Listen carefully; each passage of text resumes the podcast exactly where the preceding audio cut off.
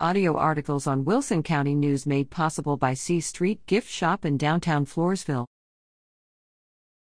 Tiger Baseball gets in some training.